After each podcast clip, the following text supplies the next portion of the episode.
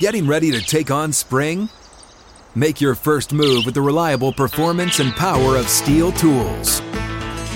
From hedge trimmers and mowers to string trimmers and more, right now you can save twenty dollars on the Steel M S one sixty-two or M S one seventy chainsaw.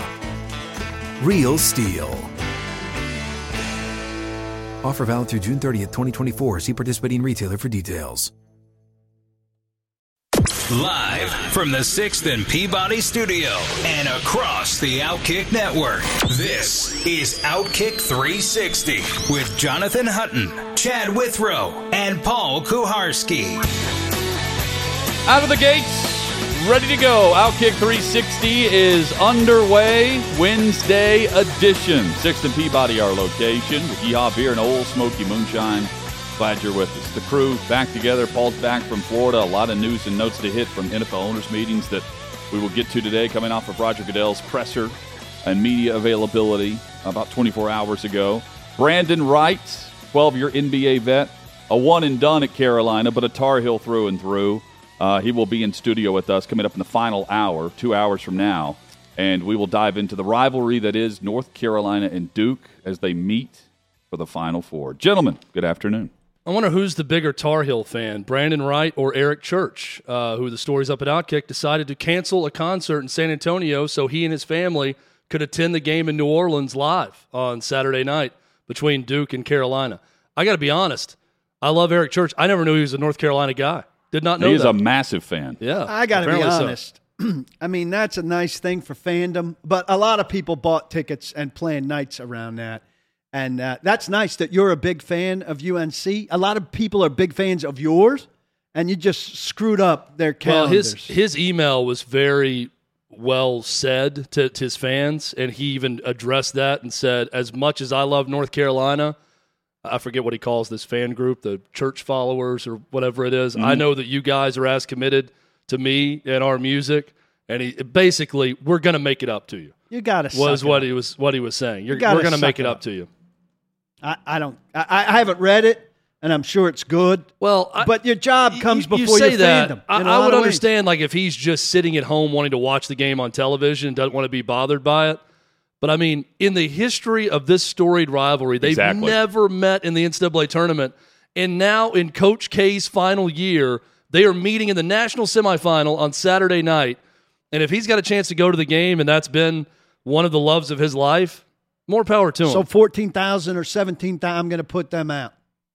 For one night, yeah. Make it out. Make it up to you means what? I'm going to reschedule it at my convenience, not at yours. I, I don't know. Maybe they'll all get something from him also, some sort of prize package. I, I don't know. I think he'll probably make it up to him. Look, I understand. I, I've seen people in music tweet out, I love sports. I would never do that. I would never cancel a gig uh, for a sporting event. I, I understand that and the professionalism around it, all of those things. I'm just saying, before you criticize, understand this is not just North Carolina in the Final Four, which has happened a lot in his life. This is a very special set of circumstances around him wanting to attend this game.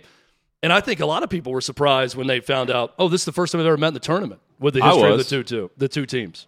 I was. But, I mean, the, the committee tries to set up the matchups to where you don't get the conference matchups until – Elite Eight or Final Four. Between like that, that which is sometimes hard to do, but I mean, thanks to the Big Ten, you know, they're losing first or second round anyway, and it doesn't matter. And oftentimes you're going to be, these teams are high seeds, so they both right. have to advance the same year to get close. It would typically have been, right, uh, in you're indifferent, so you would have both had to advance to the Final Four. Then you'd have to be on the same side of the bracket to be a Final Four meeting is very improbable if you think about it. I thought the same thing, Hutton. How, how have they not met? But then if you think it through, between what your factor is and my factor, it's pretty improbable to happen. Well, they always set it up to where you avoid the first two rounds, right? You're never going to get a conference opponent or even a, a lot of times an opponent you've played before in the first two rounds in your regular season.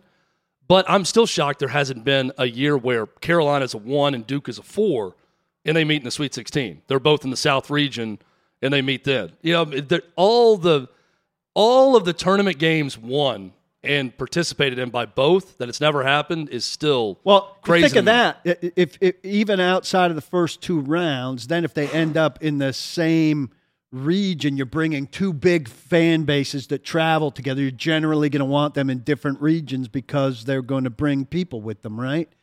I mean, there are all kind of permutations as to why it hasn't happened and what makes this one so special, not to the degree that Eric Church should be canceling the concert, but to the degree that it's a monumental game. So Church is a big North Carolina fan, and we're going to have Brandon Wright in later to give us the Carolina perspective. Duke perspective on this, it is amazing to me to watch the flip of the uh, the fandom of the Duke fan base, and there's a lot of Duke haters out there that no matter what want to see them lose and want to see Coach K lose. But I feel like the bandwagon effect of Duke in this run has been spectacular to watch, and not just from a television viewing standpoint, but from taking over the arena in San Francisco where it was a home game.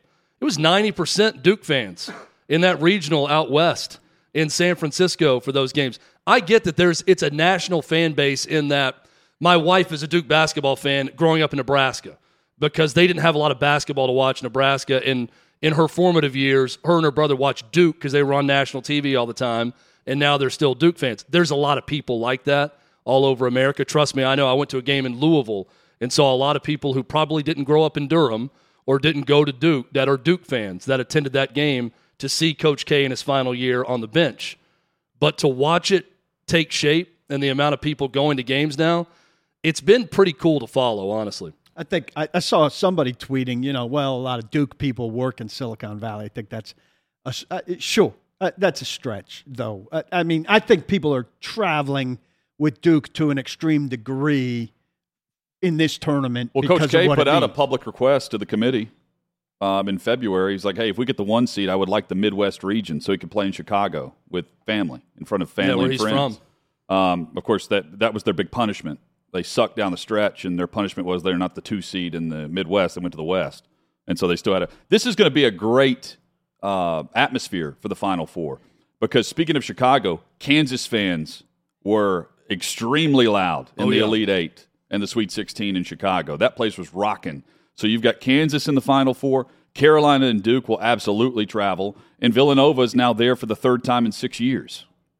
Villanova's got a sneaky good travel fan base also. I- I've been twice around first and second round games where Villanova was in attendance. Once in Providence, which made a lot of sense. They had a ton of fans go up to Providence from Philly.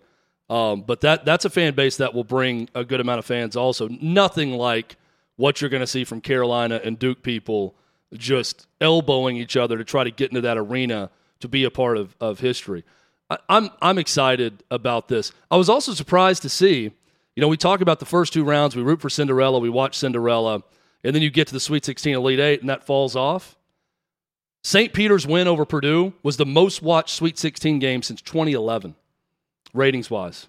Dominated of the Sweet sixteen matchups. Now, their Elite Eight game was the worst, one of the worst of the weekend. It was also a blowout where North Carolina blew them out in that Elite Eight game, but that was a bad number for an Elite Eight game. The best game of the weekend uh, was the uh, the Elite Eight game between Duke and Arkansas uh, on that night. But I was shocked to see that Saint Peter's and And uh, Saint Peter's Purdue was that big of a number on Friday night. Was that the C B S network game?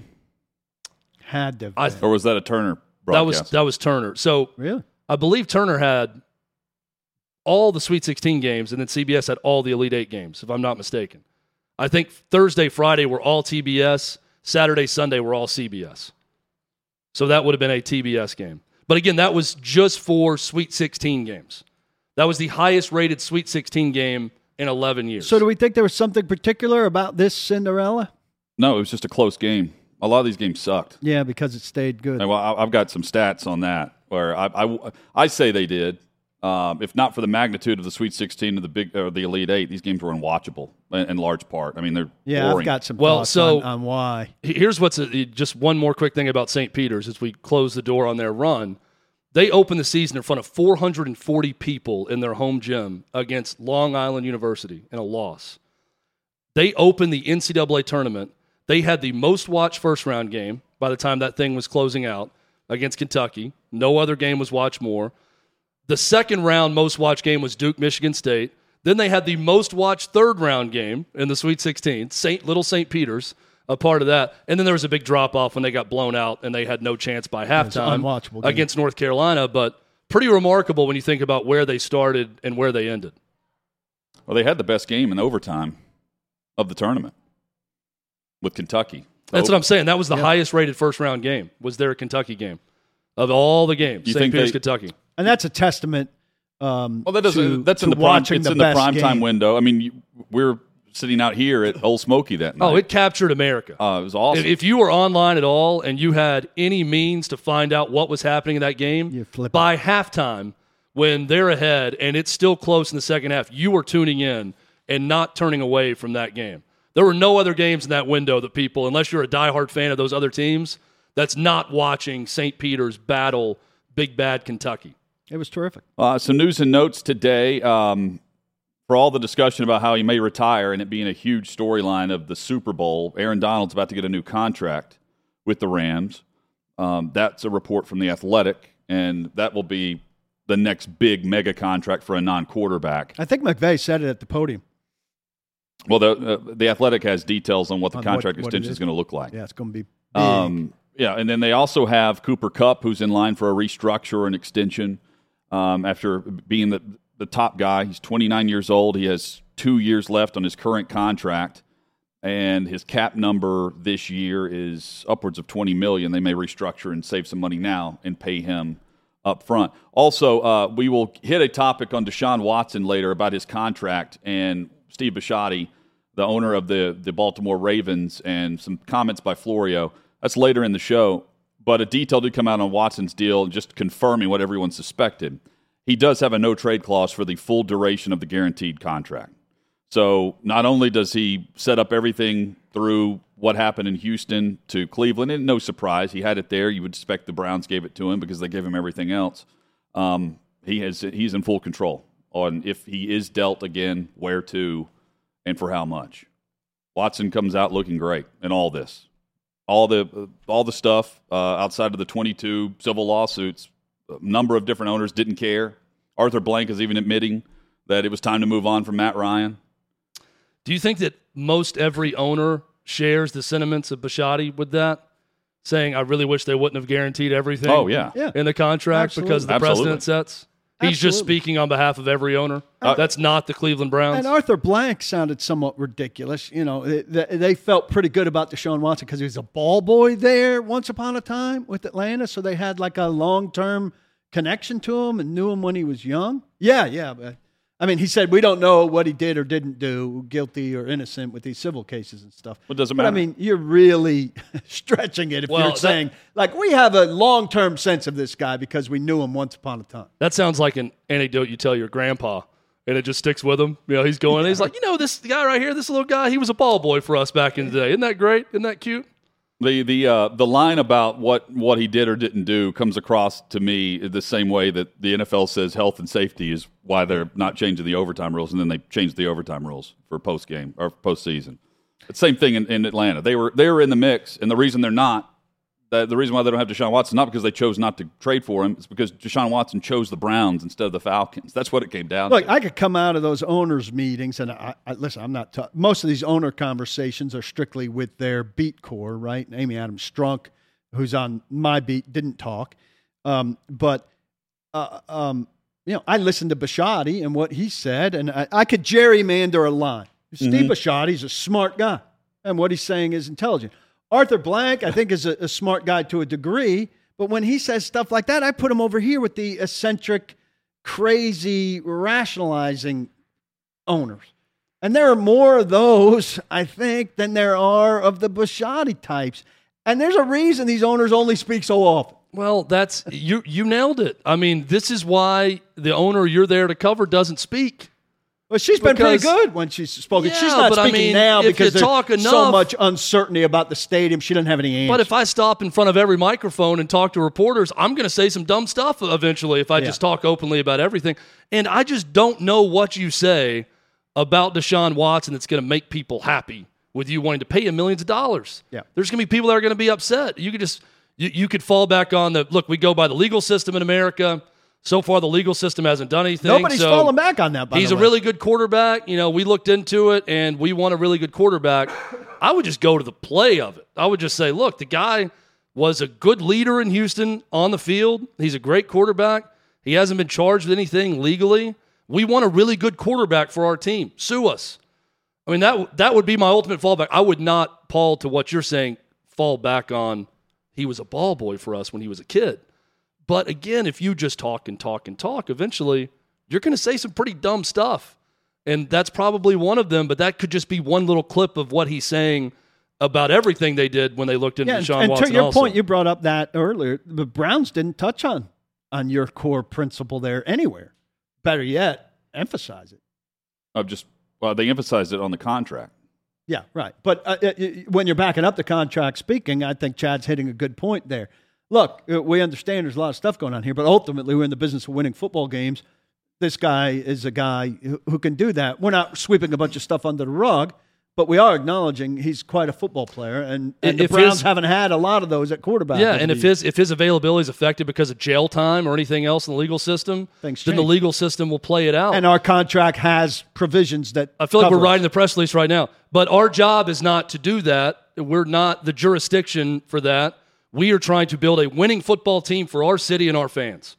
And we understand some of you aren't going to like it and won't buy tickets, and we understood that going into it, and we're willing to accept that risk because ultimately our responsibility is to this club, to the team, to the players in the locker room, to the city, to the fans, and we want to put a winner on the field. And we hope Boom. we and Deshaun End of statement, can, and that's it. And we hope we and Deshaun can win you back. Yes.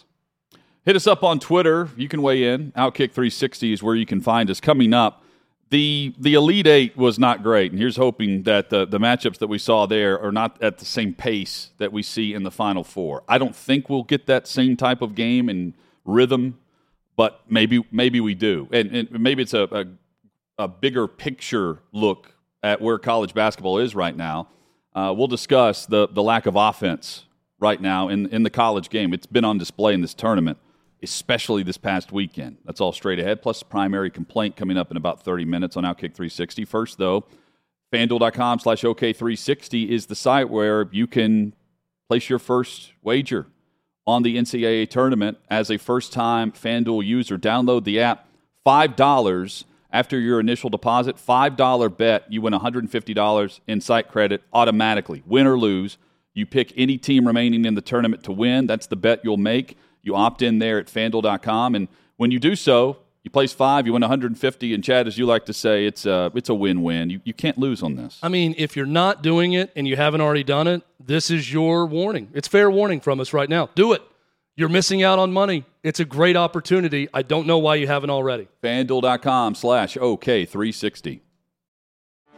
Get ready for the greatest roast of all time, the Roast of Tom Brady, a Netflix live event happening May fifth, hosted by Kevin Hart. The seven-time world champion gets his cleats held to the fire by famous friends and frenemies on an unforgettable night where everything is fair game. Tune in on May fifth at five p.m. Pacific time for The Roast of Tom Brady, live only on Netflix. OutKick three sixty rolls on from sixth and Peabody with Chad Withrow and Paul Kuharski. I'm Jonathan Hutton. Yeehaw Beer, Old Smoky Moonshine lives here with us. Um, so I find college basketball fun. But there are, there have been some tournament, not just games, but days that have been a bore. And the Elite Eight is case in point for me. And I, I'm curious, Chad, Paul, what you guys think. Um, I'm not going to sit here and say that games like Vanderbilt in Florida back in the S E C uh in conference play where they combined for twenty-five of fifty-threes, one hundred sixty total points. I mean, it was a shootout. It was a blast.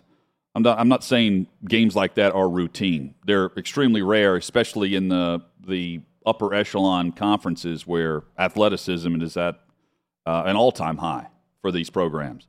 But the Elite Eight this past weekend, one game featured ninety-four total points. Two other teams managed to score forty-nine and fifty points. One of them won. Games feature just eight point six made threes on average. Only one team shot greater than fifty percent from the floor. No team made more than six threes in the game.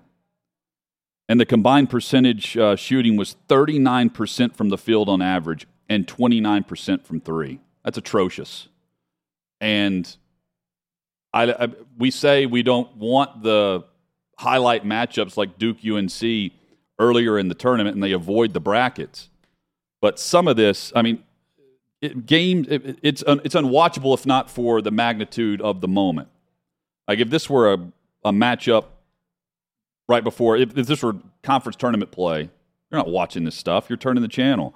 Uh, it, and just comparison's sake, in nineteen, I just random tournaments in the Elite Eight, nineteen ninety-four Elite Eight. Every single team in ninety-four in the Elite Eight scored at least sixty points. Four teams broke seventy. One broke ninety. The lowest point total in a game that year was one hundred twenty-nine total points combined. And that's a drastic shift. And you can keep going here. I went to two thousand three. Every team scored at least sixty-two. Uh, highest po- point total, eighty-seven points. In two thousand thirteen, two teams failed to score more than fifty-four points, and six of the eight scored sixty-four or fewer. And the national championship game, the final score was sixty to fifty-four.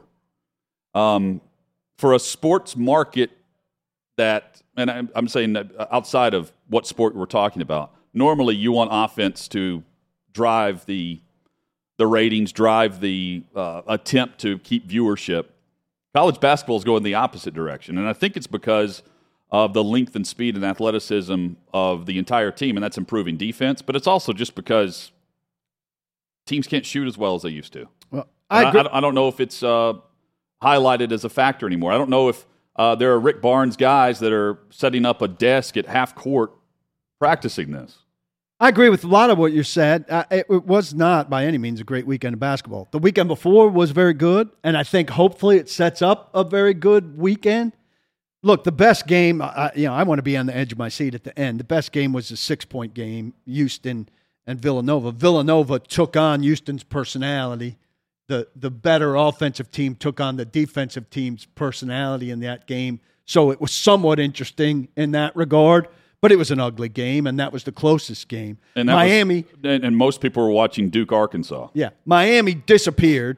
It was erased by a great second half by Kansas, which won by, what, twenty-six?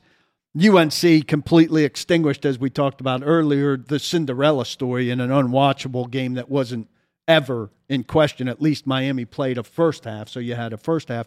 And Duke was perfect for the last seven minutes. They may have only won by nine, but for the last seven minutes of that game, things weren't in question because they played so perfectly well that you had no feeling that Arkansas was getting back into it. So in terms of intrigue, you know, the games of number, uh, the number of games shrinks that weekend, and you didn't really have a, a, a, as as you won a region to get into the Final Four much intrigue. I hope the trade-off, Hut, is that Duke Carolina lives up to expectations. Certainly, the hype going into it is off the charts. Yes, Villanova Kansas is is hardly being talked about because it's the second fiddle game, but also has potential to be classic, and, and that's and why it's, it's, it's tipping off first. Yeah, it's blue bloods, like like you say, and then you know I yeah. I think Villanova or Kansas against the winner of of uh, of the main rivalry could give us a classic Monday night. That's what you hope for.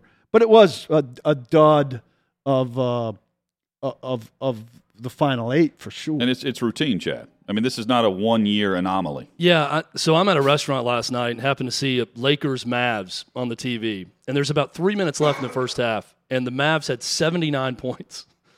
They were going to be they were on pace for one hundred seventy, essentially, like at, your, at that point in the game. Like your game, the Suns game. And I'm watching yeah, it's that. It's easier to be good on defense, is well, the thing. I'm, I'm in thinking. The not in the N B A. I, in well, it's e- look, you could be a lot better on defense than the N B A. They're just not playing it right, in the regular season. Uh, so it's a different uh, – focal point in college basketball. I think it's a number of factors. It's the N B A influence. The N B A influence on the college game and all the way down is the analytics of attempting threes as opposed to attempting two-point shots anywhere. So you get games where guys are going to keep bombing and go, uh, I want to say Miami was three for twenty-five or two for twenty-five in the game. They're going to keep shooting, though, because that's what they, they do. do. It's a better probability if you keep shooting them, eventually you hit. and you score more points. So when teams aren't hitting, you get defensive slugfests like that. I also can't remember a time where we know more programs for their defense as opposed to their offense. I mean, go back over the last forty years of college basketball and tell me a star team or a program that the first thing that comes to mind is defense. The only one that I can think of is Nolan Richardson's forty minutes of hell yeah. at Arkansas. I can't think of any other team where the first thing I think of is not a star player or a collection of star players that's offensive-minded, right? There are multiple teams now, Houston, Texas Tech, that's known simply for defense. Villanova is a bit of a hybrid, but they also this year are known for their defense. They can morph. More than anything else, and they can score points too, but it's just a different focus. Hutton, you hit on the athleticism. I think players are more athletic. I think they're more sophisticated in terms of how they defend. I think, quite frankly, Dan Dockett just talked about this on this show. Too many college teams run the same offense, so they're well-skilled in exactly how to defend it, and they pretty much know, we play this defense, you're going to get this shot at the end of the shot clock, or we're willing to give you this shot early in the shot clock, and you can take it, and if you miss it, we're giving you one shot, and so on and so forth. I think forth. There's one other thing. I think you nailed two of them. It's the relying on threes. It is shot clock. Um, and we could add, add two more, I think. Officiating is so inconsistent, yep. game to game.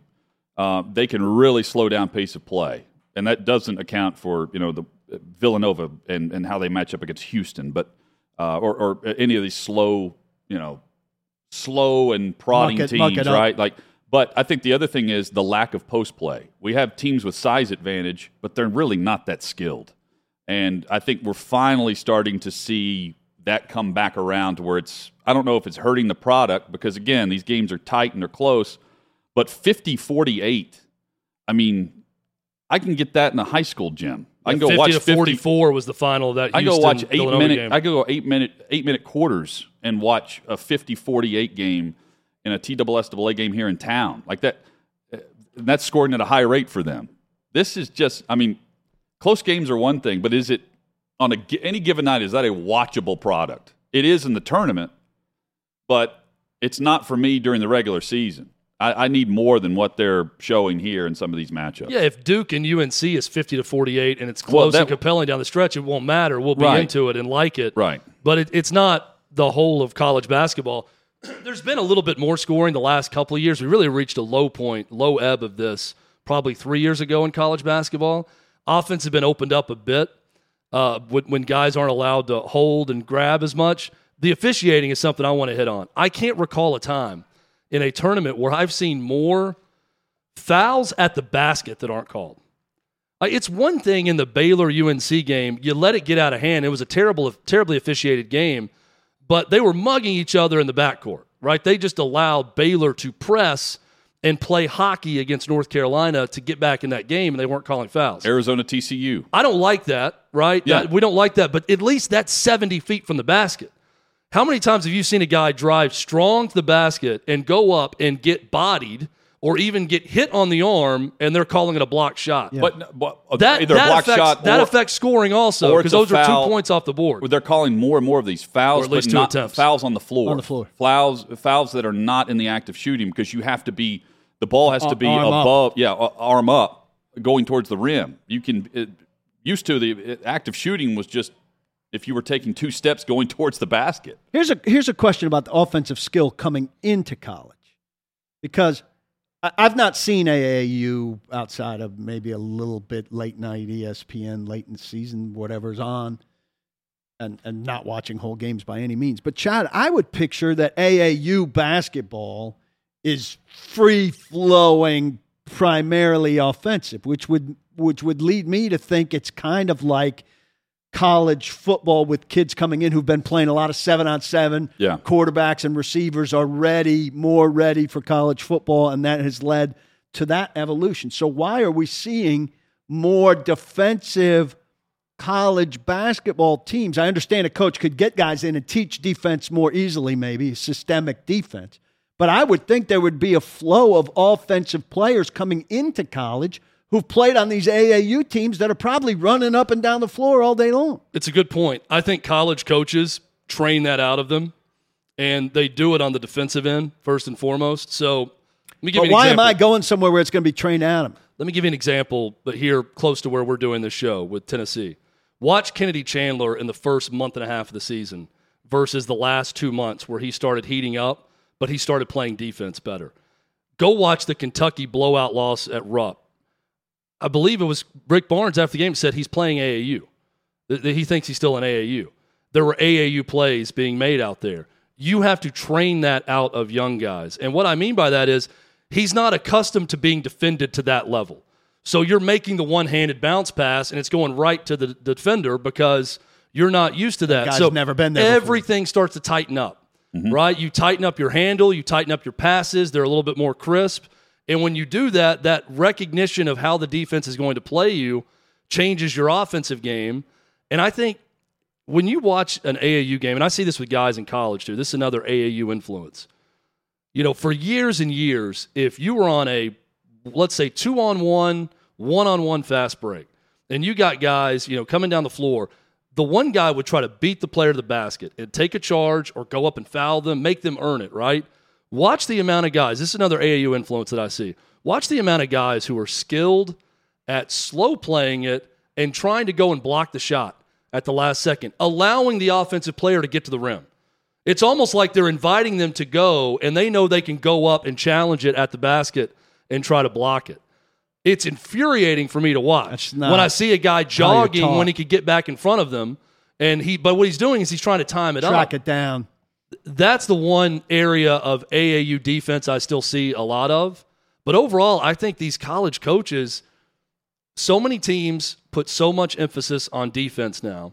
That is where they start in training camp, getting ready for the season. It's the basis of everything that they do that I think offense offense has suffered in two ways. It's probably not being worked on quite as much as defense, especially in the early going for teams. And teams are focusing on defense so much, they're just a lot better at it, and it's a lot harder to score. And it's really not the offensive team's fault because there are times where the defense is just that good. I don't think that was the case this weekend.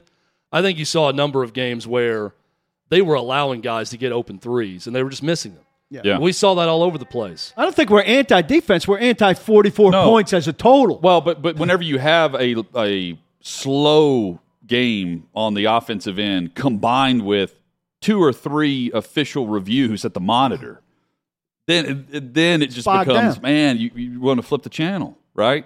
You can, it becomes a matchup for me that I can tune in the way I tune into an N B A game, which is not what the college product is about. Uh, college product should be drama-filled throughout, and you can have that in the defensive matchup. I don't want it throughout my Saturday and Sunday combined, and that's what we had. This is the lowest scoring Elite Eight since the tournament expanded to sixty-four teams.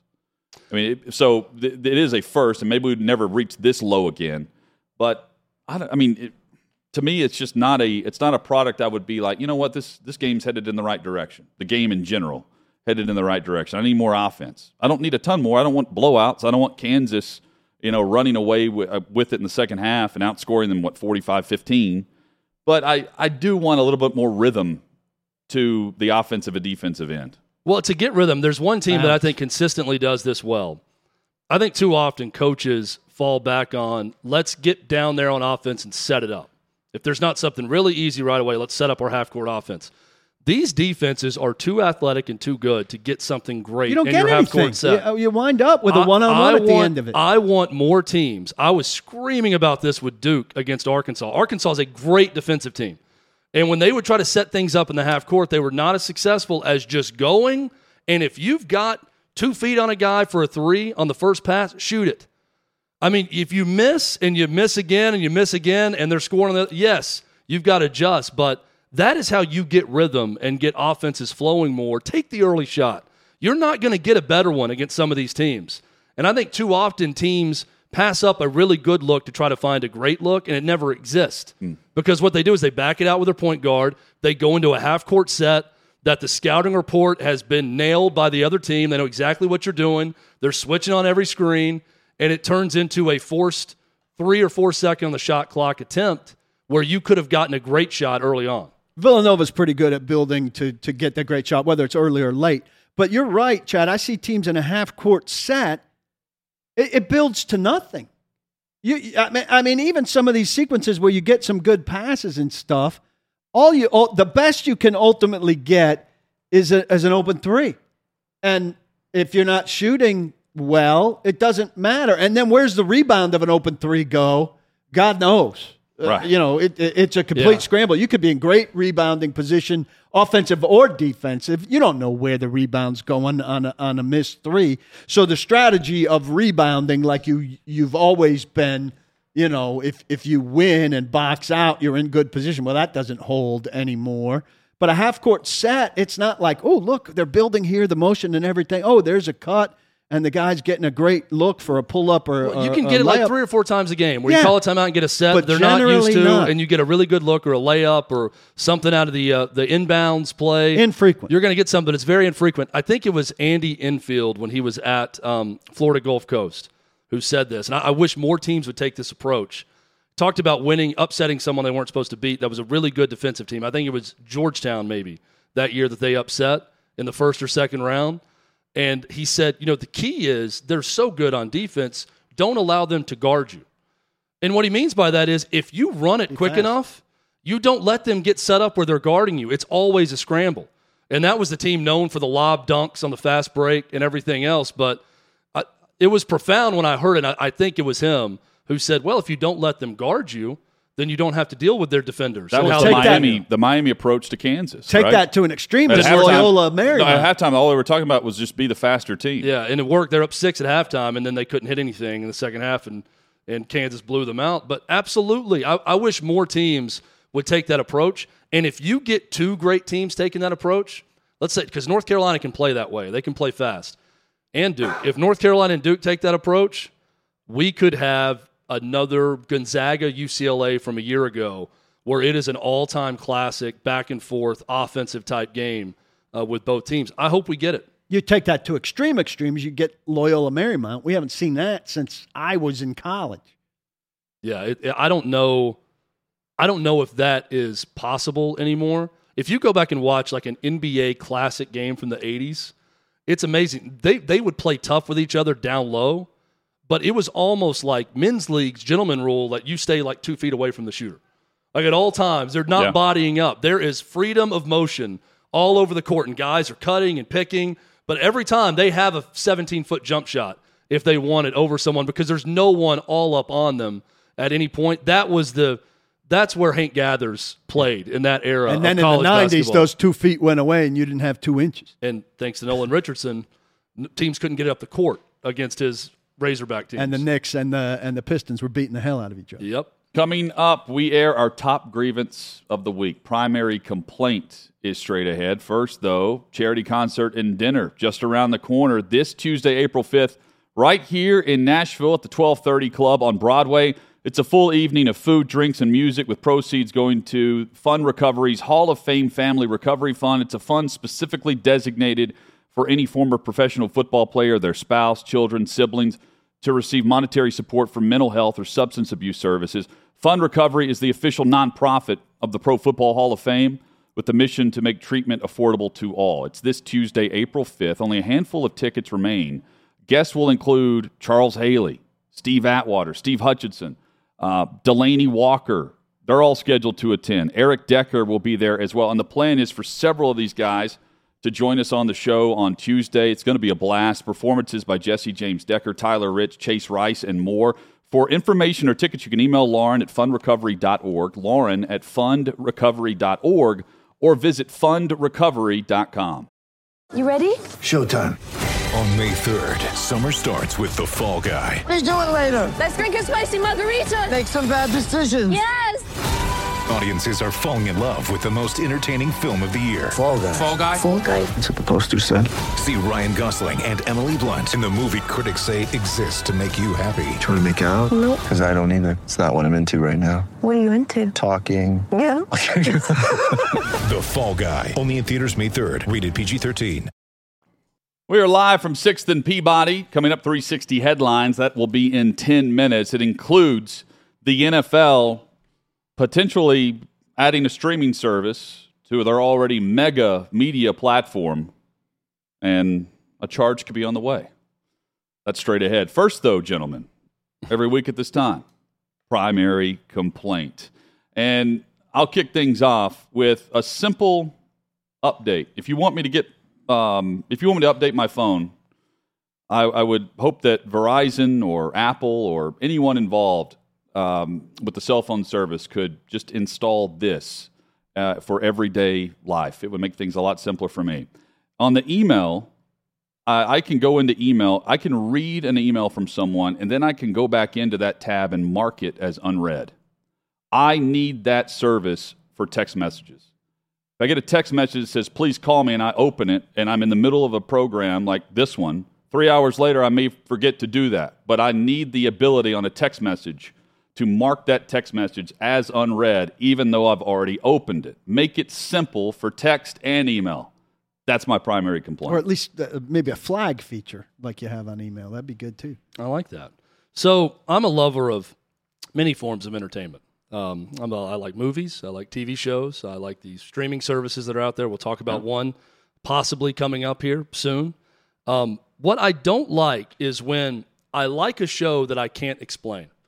Um, I, I heard Clay Travis say this one time about investing. I don't invest in anything I can't explain in two sentences, what the company does. And that's why he doesn't invest in crypto, because he can't quite explain it. I love the T V show Atlanta on F X.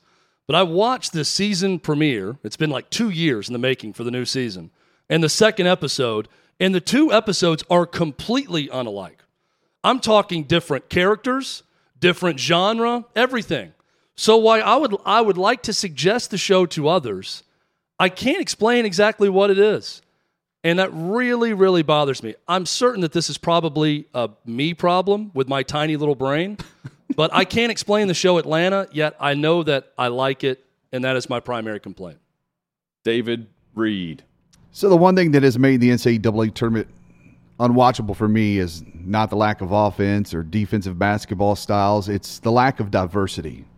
I'm a Charles Barkley fan, but if I have to stomach that same commercial one more time of his big butt coming in with a marching band, or Reggie Miller hawking breakfast sandwiches one more time, or the most insufferable spokesperson of them all, Lily from A T and T. Oh, yes. Look, I understand they're making a fortune from these three companies alone, but let's get a little diversity. Let's lower those rates a little bit and get some commercials that are actually watchable over and over again instead of the same exact ones. That's my primary That's complaint. Fantastic. They made a, a huge deal, Turner and C B S, and I, I mean, I would too. They were sold out for all the ads ad space in the tournament. Sold out to like four four companies. One one That's quick thing to, to Reed's point. I think that you would like this too, Reed. I like that they remove Lily yes. from these commercials and added Zoe. Special celebrity guests, and they just have her at the games. So you see a flash of her at the college basketball games while there are other people auditioning to be Lily. I, too, get annoyed by Lily, so I enjoy that they're bringing in some some new blood. Zoe Deschanel she, yeah. is she remains. Playing her part. Lily remains. And Rosario Dawson. My he, primary complaint is a man named Chad Bagley, from what I could tell. Had to be a Chad. On, on Twitter. Had to be a Chad. Had to be a Chad. We love Chad. So Chadwick I, I, Bagley. St- I've still got vacation. Been overcoming this name for years now. I've still got uh, vacation-related complaints. While I was away, I tweeted... Picture, uh, side by side, Horseshoe Bend and Lower Antelope Canyon uh, in Arizona. Beautiful, beautiful places. And he tweets, I, I want to like this, but I, I can't because I don't care for your opinions. So this guy is unable to uh, hit the heart on pictures of two of America's great natural wonders because he doesn't like my opinions about a football team. I'm not a serial killer. I, I'm not a communist. I don't espouse the beliefs of the Man-Boy Love Association. But this guy, my football opinions, which, by the way, are generally on the mark about the Tennessee Titans and National Football League, because he doesn't agree with me on that, he can't bear to press a heart connected to two beautiful photos. My God, the horror. And, uh, Paul, to your point, though, you said you're not a serial killer. I think Charles Manson had a pretty good eye for art, I will say. I mean, you know, there are times I could even like one of his recommendations for, for art. So Hitler was a great painter. That's true. Another another artist. Only they Not that we're saying you're that you're Hitler, Paul. So I'm Manson and Hitler. If only now. They would have been around during the Instagram era. I love people have to preface. Real conundrum for Chad. I love people that have to preface with anything that they don't like about you. You know, like it's it, the start of anything. Boy, that was a really great point you made on the show today. You know, even though I hate your opinions on Vanderbilt or I hate your opinion on this, that was a really good point you made here. That's that's Paul now. For this Brandon guy. Wright this is going to join us in studio in one hour.